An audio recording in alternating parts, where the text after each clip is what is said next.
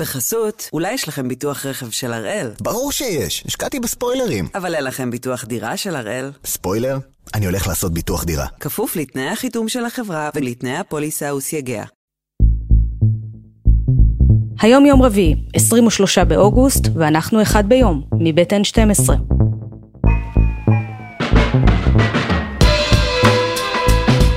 אני עמליה דואק, ואנחנו כאן כדי להבין טוב יותר מה קורה סביבנו. סיפור אחד ביום, בכל יום.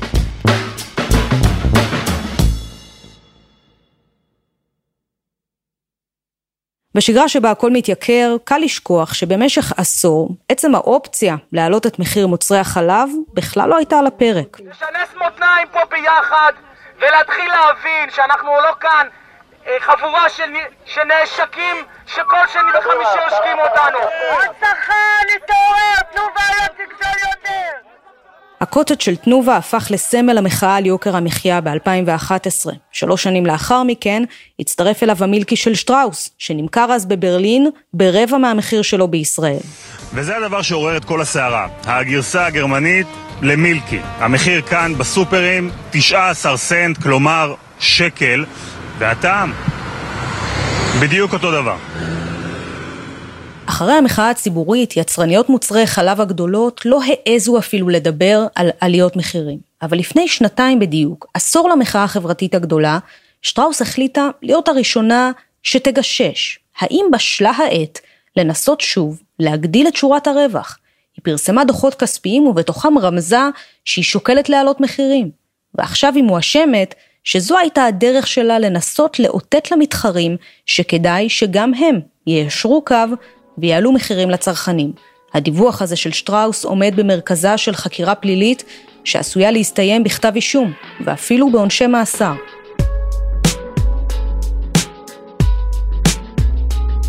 היום אנחנו בעקבות החקירה נגד שטראוס וההשלכות שלה על המשק, וכדי להבין איך נולדה הפרשה ומה המשמעות, נמצא איתנו דרור שטרום, לשעבר הממונה על ההגבלים העסקיים, כיום מנכ"ל המכון הישראלי לתכנון כלכלי.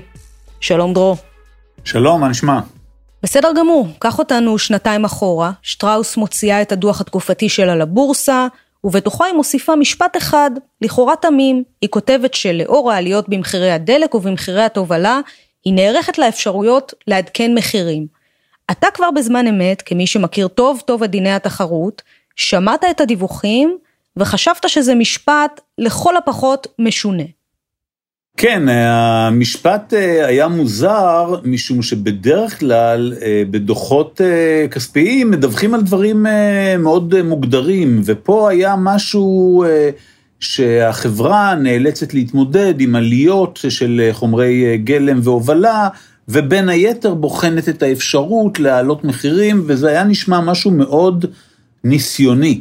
ברמה הזאת של אה, אין החלטה, אין דיונים, אין שום דבר מגובש, זה היה נשמע קצת מוזר. צריך להגיד יחד עם זה שבהרבה דיווחים של חברות אנחנו רואים כל מיני ניסוחים פתלתלים שהרבה פעמים אה, מנווטים על ידי עורכי דין, רואי חשבון ואילוצים אחרים. אז זה היה משהו מוזר, אבל לא יותר מזה בהתחלה.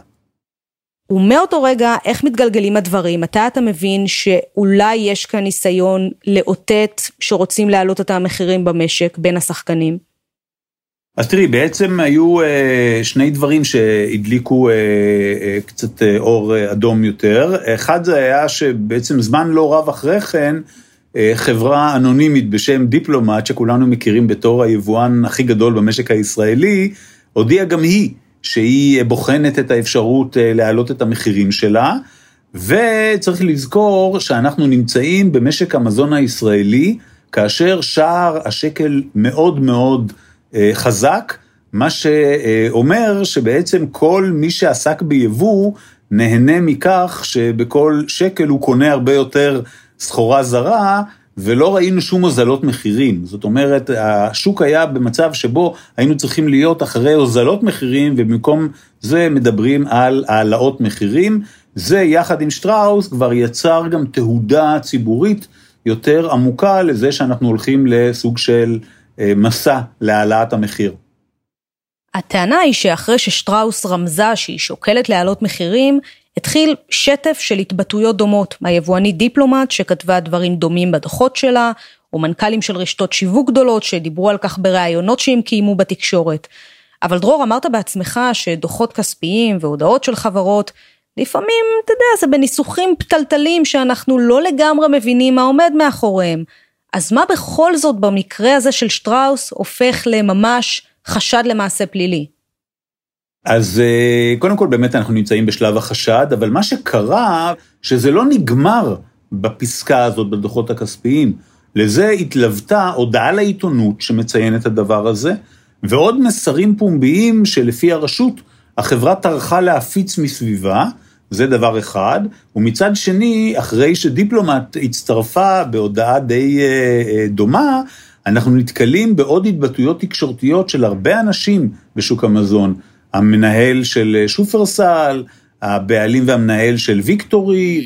גם מנכ"ל שופרסל יודע שאם הוא יספור טוב טוב את ה-14 יום הקרובים, הוא יקבל על השולחן שלו את, ה, את חמש, בין חמש לשבעת הספקים הגדולים, הוא יקבל מחירון חדש. ואם תגיד להם לא מעלה?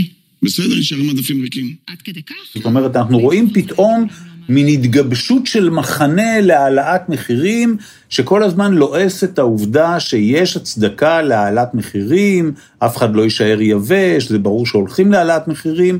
מה שהיה נראה די אה, מסע אה, שכמעט מאורגן, כמעט אה, להקת אה, מעודדות של אה, העלאת מחירים, וזה במשק אה, ובזמנים מאוד רגישים. אבל הרי אנחנו רואים גם בתקופה האחרונה שחברות מעלות מחירים, לפעמים גם ממש בסמיכות אחת לשנייה. למה המהלך הזה מצידה של שטראוס היה אז כל כך בעייתי לכאורה? בשוק רגיל, כאשר אתה שוקל כשחקן, כספק, להעלות מחירים, יש לך אי ודאות לגבי דבר אחד מהותי, וזה איך יתנהגו המתחרים שלך. ותמיד אתה מקווה שאם אתה תעלה מחירים, גם הם יצטרפו ויעלו את המחירים שלהם, כי אחרת אתה חושש שהציבור יעבור לרכוש יותר מהם ופחות ממך. זה החשש הבסיסי בכל שוק תחרותי. כאשר אתה יוצא עם שורה של התבטאויות פומביות, ואתה, מה שנקרא, מדליק את השטח ואומר, אני הולך להעלות מחירים, ואתה בוחן בקפידה, האם גם המתחרים שלך, מה שנקרא, מתיישרים, ומודיעים גם הם שהם שוקלים את זה בחיוב, אז אי הוודאות התחרותית הזאת מוסרת, והופכת להיות יותר ויותר מתגבשת ודאות לזה שכולם הולכים, או רובם, הולכים למהלך של העלאת מחירים, מה שמקל עליך בסוף את ההחלטה אכן להעלות מחיר. וכך נסגר המעגל, אתה בעצם מייצר סוג של בלון ניסוי, שאם הוא נענה בחיוב, יש לך יותר לגיטימציה לבוא ולהגיד, גם המתחרים הודיעו שהם שוקלים בחיוב, יש לנו יסוד סביר להניח שגם הם יעלו מחירים, ואז לכל הנהלה או דירקטוריון הרבה יותר פשוט לבוא ולקבל החלטה אכן להעלות את המחיר, כי הסיכון הוא פחות בהרבה. וכאן נכנס לתמונה רכיב נוסף, רכיב הגודל של שטראוס במשק הישראלי, נכון? כי זה לא כמו בעל עסק קטן שידבר על אפשרות להעלות מחירים. אז תראי, עצם האמירה של אה, כל בעל עסק, אני רוצה להעלות מחירים בסביבה נורמלית, כמובן אין איתה שום בעיה. אנחנו לא צריכים להכניס פאניקה בליבותיהם של מי ששומעים אותנו, זה ברור לגמרי. אבל כאשר אנחנו מדברים על השכונה הזאת שקוראים לה שוק המזון הישראלי, שנשלט על ידי ארבע קבוצות, כאשר בהרבה מאוד מהמוצרים האלה יש לנו שניים, לפעמים שלושה מתחרים, אני מזכיר לך, אנחנו מדברים על שווקים כמו שוק החלב, שוק השוקולד, אלה שווקים שיש בהם מעט מאוד יצרנים, אז ברור שהתהודה בין הגורמים האלה יש לה אפקט שעלול להיות מלבה העלאת מחירים קולקטיבית. ואז אנחנו נתקלים במצב הזה, שבשכונה הזאת, אני משתמש בביטוי הזה עוד פעם, אה, בעצם אה, יש לנו מצב של סוג של התבטאויות צולבות, שביחד עלולות לגרום להעלאת מחירים קולקטיבית, וזה דבר שמאוד מאוד מזכיר לנו את המונח שקוראים לו קרטל. שזו מילה אחרת להתארגנות שפוגעת בתחרות, איך זה עובד בתיאוריה? בקרטל פשוט מה שקורה זה שהמתחרים יושבים אחד עם השני, ומתכננים בדיוק, חותמים לפעמים על נייר, שבו הם אומרים, אנחנו מעלים בחודש הבא בלפחות חמישה אחוזים את המחירים, אנחנו מחלקים בינינו את השוק כך שהלקוחות של אלה יקבלו הודעה ביום ככה, הלקוחות של זה יקבלו הודעה, ב... זאת אומרת, יש מעשה מאוד מאוד פשוט של תכנון, הוא ישיר, הוא בוטה, הוא מוחלט. כאן אנחנו נמצאים בעידן יותר מתוחכם, כולנו כבר מבינים שקרטלים כאלה שולחים אותך ישר למאסר בנסיבות מחמירות של עד חמש שנים, ולכן הרבה פעמים, לא אומר שדווקא במקרה הזה, אבל הרבה פעמים מה שקורה זה שחברות שולחות מסרים ומקוות לקבל את ה... בלי ישיבה בשולחן משותף, מקוות לקבל את התשובה שהן רוצות, דהיינו שגם המתחרה, שבדרך כלל יהיה מתחרה בודד או עוד מתחרה מקבוצה מעטה, יענה גם הוא וילך בצד של העלאת מחיר, ואז אתה לא צריך לשבת בשולחן משותף. אתה לא צריך לתאם בנייר את העלאת המחירים, אתה כבר מקבל מושג די טוב שאכן הולכת להיות העלאת מחירים, וזה אפקט שהוא כמו קרטל. אתה מדבר על קרטל ועל תיאום מחירים, זה מרמז לכמה שחקנים מעורבים, אז למה כרגע מדברים רק על שטראוס באפשרות של הגשת כתב אישום? תראי, פה אנחנו חייבים כמובן להיות זהירים אה, מניסיוני חקירות של אה, חברות בסדר גודל הזה, הן מאוד מורכבות.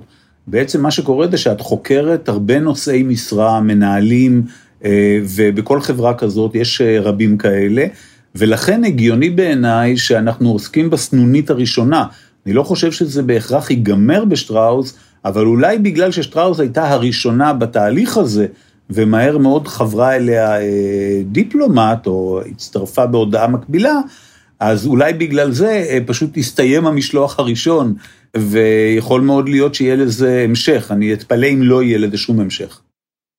בסוף אנחנו מדברים כאן כרגע על אותו משפט אחד בתוך הדוח הכספי של שטראוס, וההודעה לעיתונות שיצאה לאחר מכן. היו לכך תקדימים בעבר ממה שאתה זוכר, ששוקלים להגיש כתב אישום נגד חברה על משפט בתוך דוח או על הודעה לעיתונות ולא על מעשה בפועל? בהחלט, השאלה שלך ממש במקום, ואני חלק מהדברים חוויתי על בשרי, אז אני יכול גם לספר. בראשית שנות האלפיים נתקלנו פעם ראשונה בתופעה הזאת, דווקא בשוק אחר, שהוא שוק הטלוויזיה. בשוק הטלוויזיה היו אז שתי חברות, החברה הגדולה, חברת הכבלים הוט, והמתחרה שלה, חברה אז יחסית צעירה בשם יס, אנחנו מכירים אותה עד היום, ואז נתקלנו פעם ראשונה במצב שבו המנכ"ל של אחת מהן מודיע במסיבת עיתונאים, לרגל אגב הגשת הדוחות וכולי וכולי, מודיע שהחברה עומדת להפחית את ההשקעה שלה בתכנים בשנה הקרובה ב-40 אחוזים. הודעה דרמטית לגמרי, ואתה שואל את עצמך, איזה חברה יש לה אינטרס להודיע ברבים על התוכניות העסקיות שלה, בידיעה ברורה שהמתחרה היחיד שלה בארץ שומע את הדברים, ואז התחלנו לחשוב ולבדוק את האפשרות פה ברשות אצלנו בישראל, שמדובר בעצם בסוג של רמיזה לבוא ולהגיד, תראה, אני הולך להפחית את ההשקעה, אתה המתחרה היחיד שלי, בוא תצטרף אליי, למה לך להשקיע סתם יותר, מין סוג של דואופול שמתאם בצורה כזאת של התבטאויות פומביות את הצעדים שלו. אה, בדקנו, ואכן היה לזה המשך, אה, ממונה שבא אחריי בשם דיוויד גילו, בדק את זה גם כן, ואכן כעבור כמה שנים יצא מין גילוי דעת, אה, או טיוטה של גילוי דעת של הממונה הזה, שבא ואמר שבהחלט בנסיבות מסוימות, התבטאויות פומביות בין מתחרים מעטים בשווקים כאלה יכולות להיות הסדר כובל או קרטל או ניסיון לקרטל. והדבר הזה קרה בעצם כבר ב-2014, אנחנו מדברים על כמעט עשר שנים אחורה. מאז צריך להגיד ברמה הרשמית, לא נעשה שום אקט של העמדה לדין או, או חקירה, אה, ככל הידוע לי בנושא הזה, אבל היה ברור שאנחנו בדרך לשם, והיו אזהרות גם לסקטור העסקי, כשמדובר במעט מאוד מתחרים, להימנע מהתופעות האלה. אתה כממונה על ההגבלים היית מעורב בהליך הזה של שימוע מול חברות גדולות. נסה רגע להיכנס עכשיו לתוך החדר ולהכניס אותנו יחד איתך. מה שטראוס צפויה לטעון שם בפנים להגנתה? תראי, א', זה קצת יומרני מצידי, כי אני כמובן לא מכיר את העובדות מצידם, ולכן אני כל פעם אומר, בואי נהיה זהירים, בואי נהיה זהירים, אבל הטיעונים ברמה של אה, אה, שטראוס כמובן יהיו כאלה, שעליית מחירים ממילא היא מהלך אה, הגיוני ולגיטימי כאשר עולות העלויות. אני מניח שהם יבואו עם טבלאות והוכחות שאכן העלויות אה, האמירו באותה תקופה, וינסו להגיד שעצם העובדה שהם אה, נהגו בשקיפות ומדווחים לבעלי המניות, אלה שהם בעלי מניות בהם ואלה שמעוניינים להיות בעלי מניות בהם, על כך שהעלויות עולות ויש להם תוכניות איך לפעול, זה יהיה תקדים איום ונורא, כך יטענו, אם ייקבע שמהלך כזה שמבחינת דיני ניירות ערך הוא מתבקש ואפילו רצוי, פתאום יוצר לך הפרה ועבירה בתחום אחר של דיני אה, תחרות והגבלים עסקיים.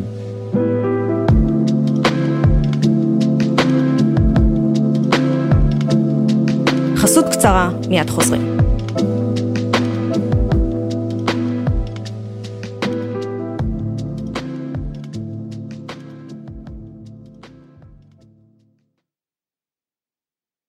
בחסות, אולי יש לכם ביטוח רכב של הראל, ברור שיש, השקעתי בספוילרים. אבל אין לכם ביטוח דירה של הראל. ספוילר?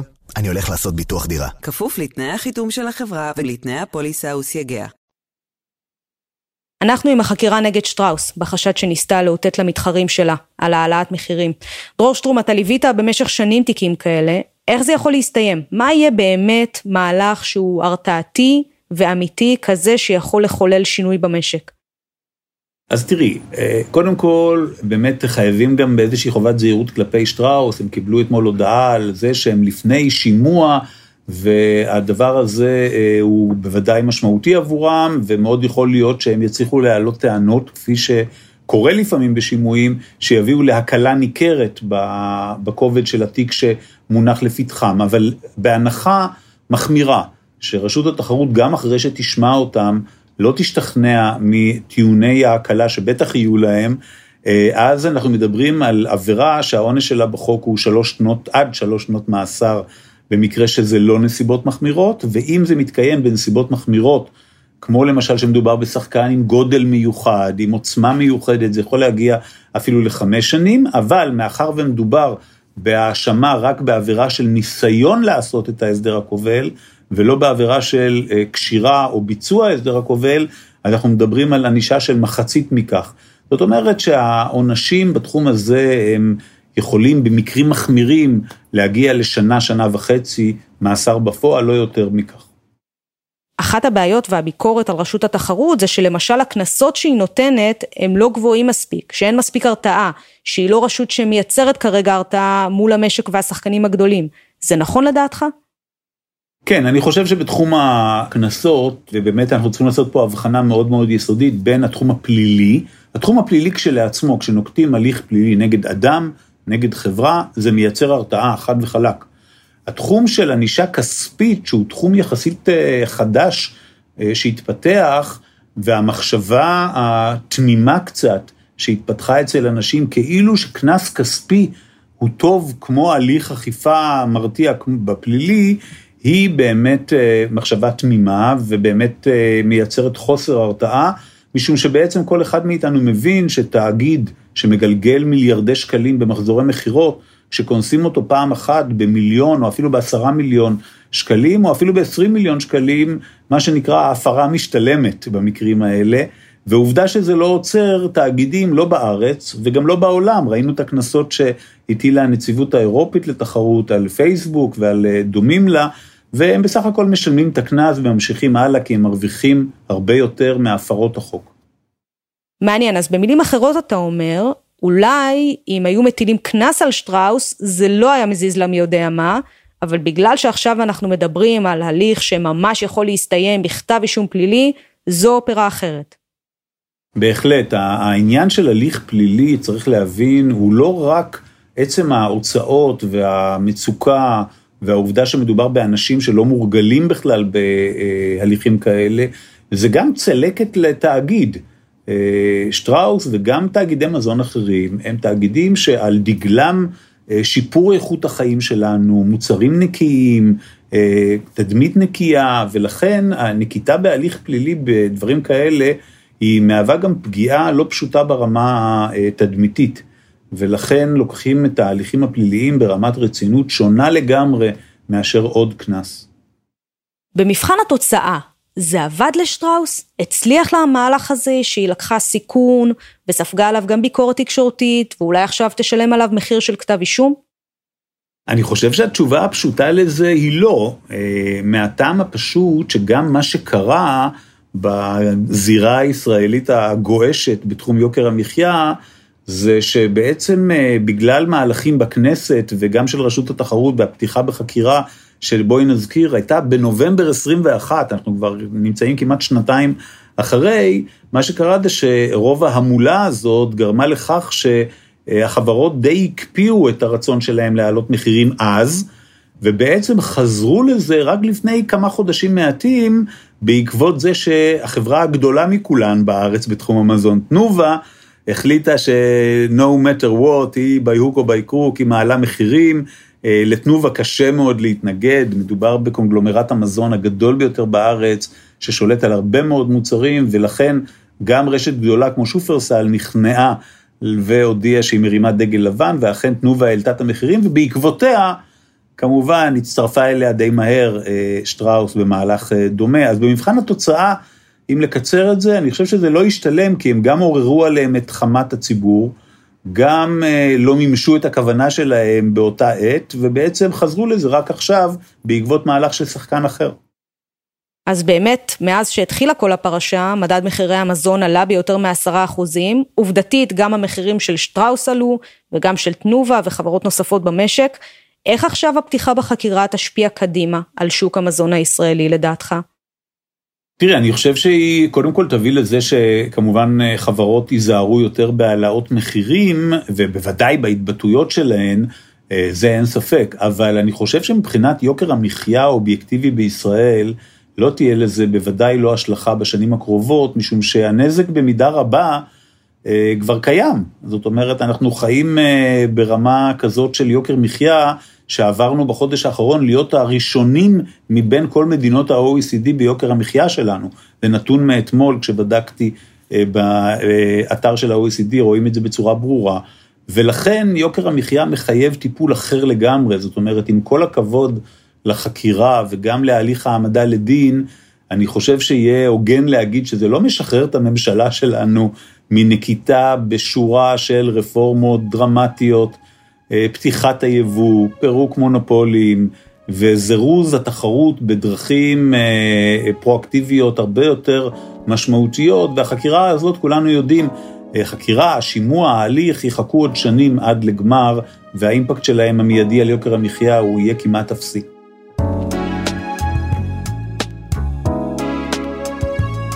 דרור שטרום, תודה. בבקשה. וזה היה אחד ביום, של N12. העורך שלנו הוא רום אטיק, תחקיר והפקה, עדי חצרוני, דני נודלמן, רוני ארניב ושירה הראל. על הסאונד יאיר בשן, שגם יצר את מוזיקת הפתיחה שלנו. אני עמליה דואק, ואנחנו נהיה כאן גם מחר.